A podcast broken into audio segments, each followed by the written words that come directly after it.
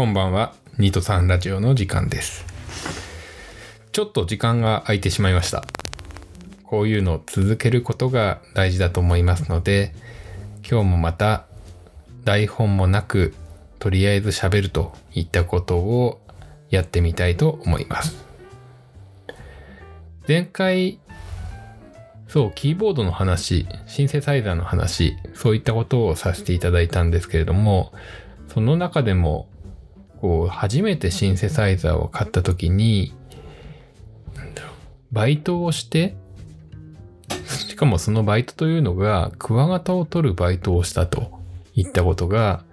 結構、あの、懐かしいなと自分で話していて思ったので、今日はちょっとその話をまた振り返ってみたいなと思います。自分は静岡県の藤枝市というところを、えー生まれ育ったんですけれども、そこで、まあすごく田舎なんですけれども、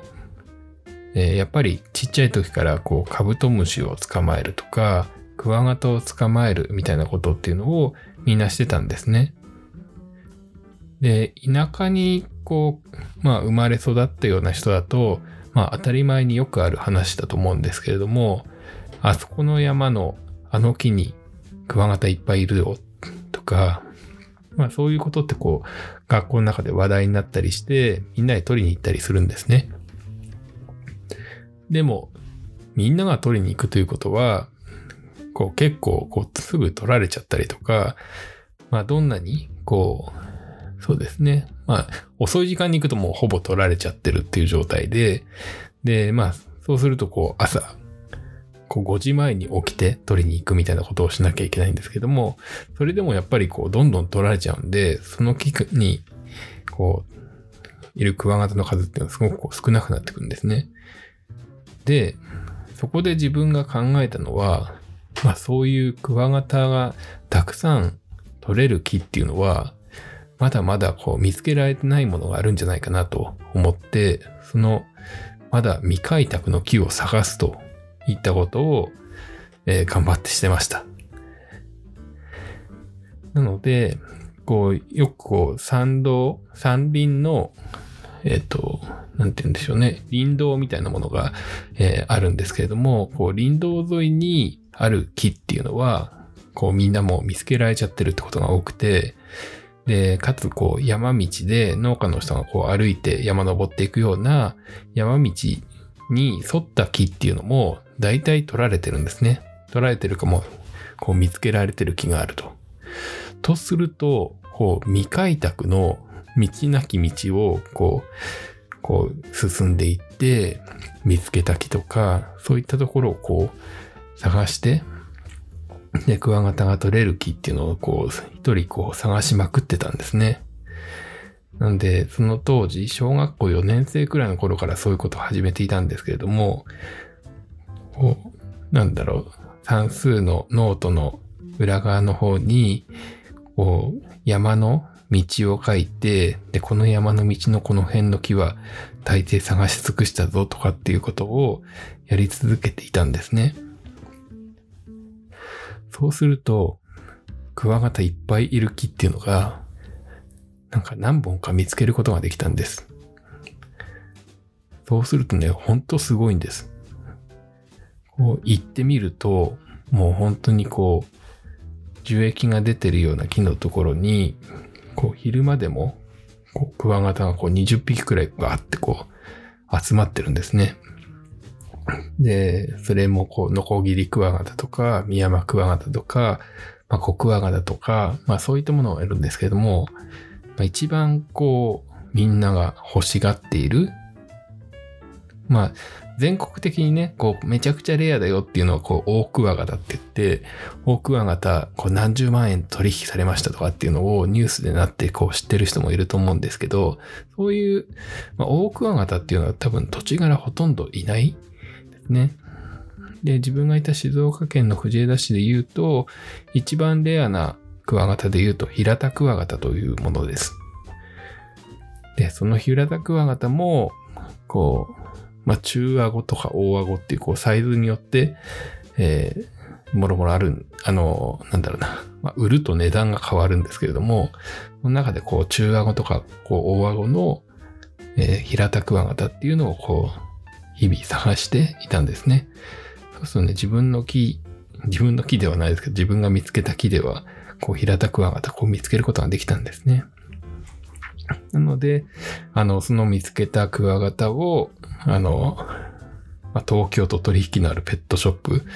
みたいなところに売って、で、こう、まあまあいいのだと1万円とか2万円とかの値がついていくというようなことで商売していたというようなことになります。で、やっぱりね、本当に朝早く行くとそういう木でも、あの、まあ、普段よりもいっぱい取れるんで、こう、朝、夏で言うと、まあ、4時、5時くらいですかね。5時台で、こう、薄暗くなって、もう本当に明るくなるギリギリのくらいに、こっそり家を出て、で、山にこう自転車で登って、で、こう自転車で登りきれなくなるところに自転車を乗り捨てて、で、山に入っていくんですけれども、なんかその時に自分はなんかやってた儀式みたいなのがあって、それがこう石を持って、で、竹林があるんですけれども、竹林の中に石を投げ込むんですね。で、石を投げ込んで、そうすると、竹に当たると、カンと音がすんですね。で、の竹が、石を一回こう投げ込んだ時に、こう、石がたまたまこう竹に当たって、カンって音が鳴ると、あ、こと、今回はなかなかたくさんのクワガタが取れるぞ、みたいなことを思うとか、まあ、スカッてして何にも当たんないでこう山の斜面に石が当たったみたいな音がすると、まあ今回はあんまり期待できないかなっていうことが思ったりとか、あとは本当にごく稀になんだけど、こう竹に石が当たって、それが跳ね返ったのがまた竹に当たってみたいなことで、カンカンってなる。もしくは本当にたまにカンカンカンってこう3つぐらいになるみたいな時があって、もうこの時は、もうこれは確実に大量になるぞみたいなことを思いながら山に登るというようなことをしていました。山って結構、なんだろうな。そうやって自分でモチベーションを上げていかないとモチベーションっていうのじゃないですね。まあテンションですかね。テンションを上げていかないと結構怖いですよね。なんかこう、五感が研ぎ澄まされてて、で、ちょっとの物音がしても何か、イノシシとか、ね、なんかタヌキとか、ちょっとこう怖い動物がこう出てくるんじゃないかとか、蛇とかね。で、だからこうカサカサ、何だっていうようなことで思ったりすると、怖いなって思い始めると、その感情に飲み込まれてしまうんで、こう最初にこう石を投げ込んで、カンって当たると、よし、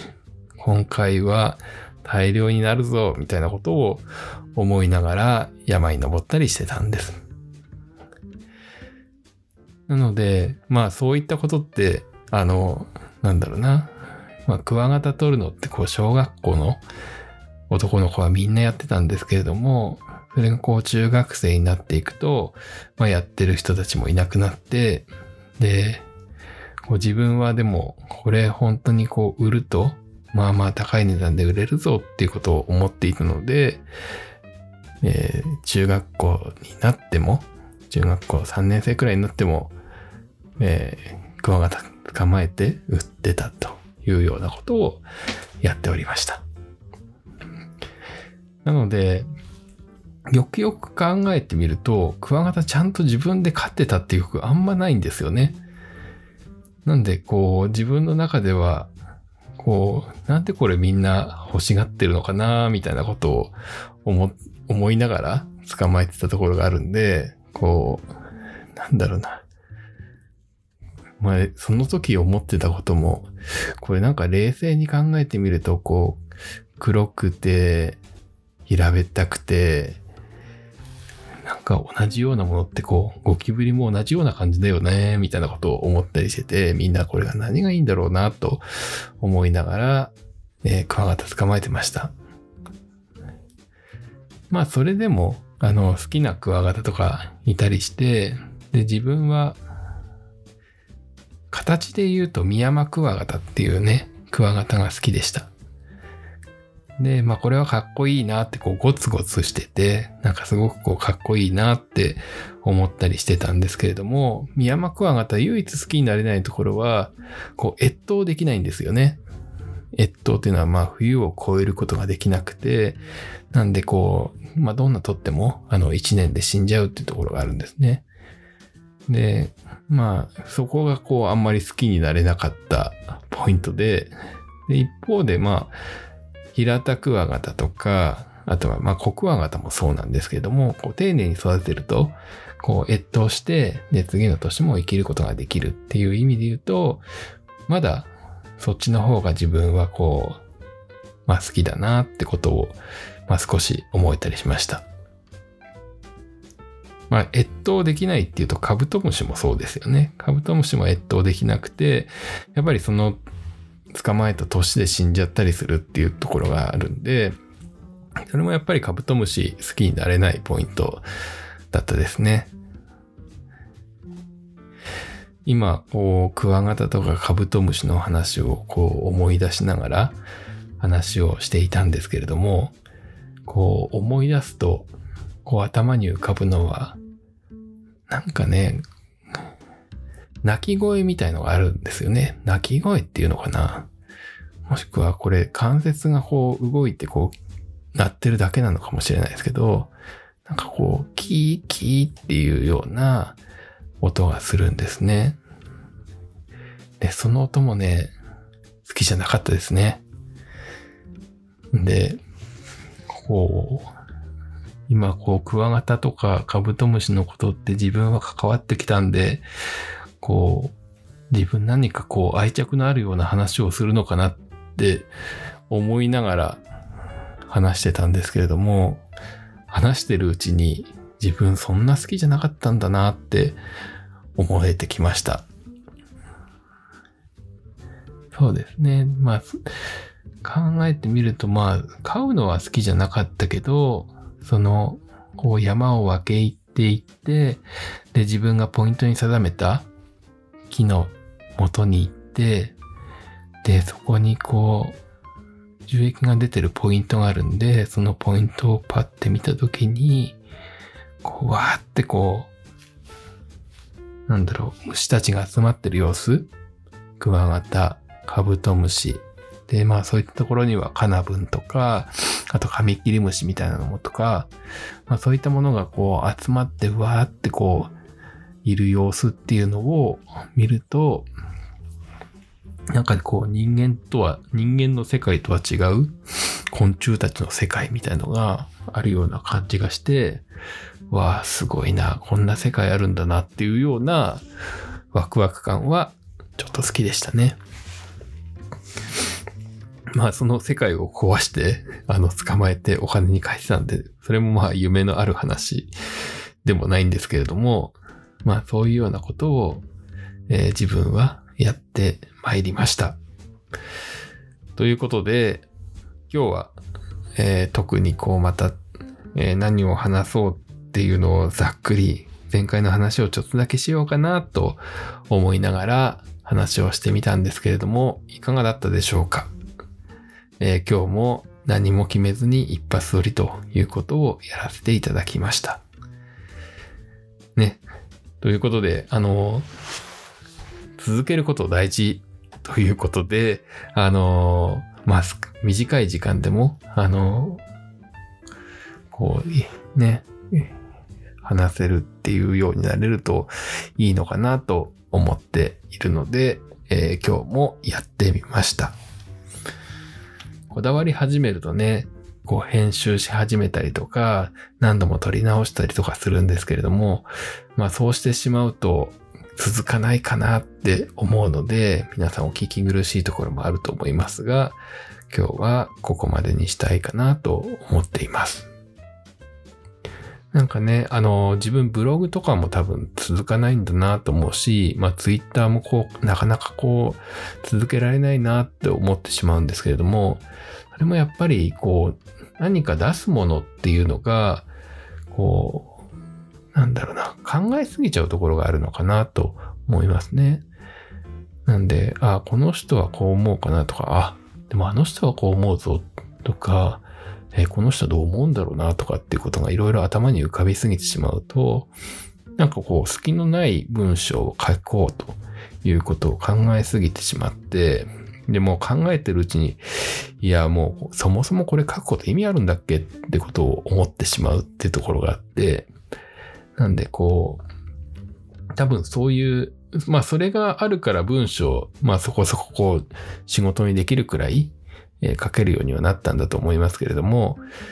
言葉に関しても同じようなことが言えるのかなと思っていて、これ喋っても意味ないかなっていうようなことっていうことをいろいろ考えすぎてしまうと、こう、大変になってしまうので、なるべく、あの、思ったことをそのまま出して、あと負担にならないようにやるっていうことを、今回は目的に続けていこうと思いますので、えーまあね、聞いてくださってる方も、えー、数少ない人たちだと思いますので、えー、とにかくこれは自分に向き合う時間だと思って続けていきたいと思っております。ということで、今日も聞いていただきありがとうございました。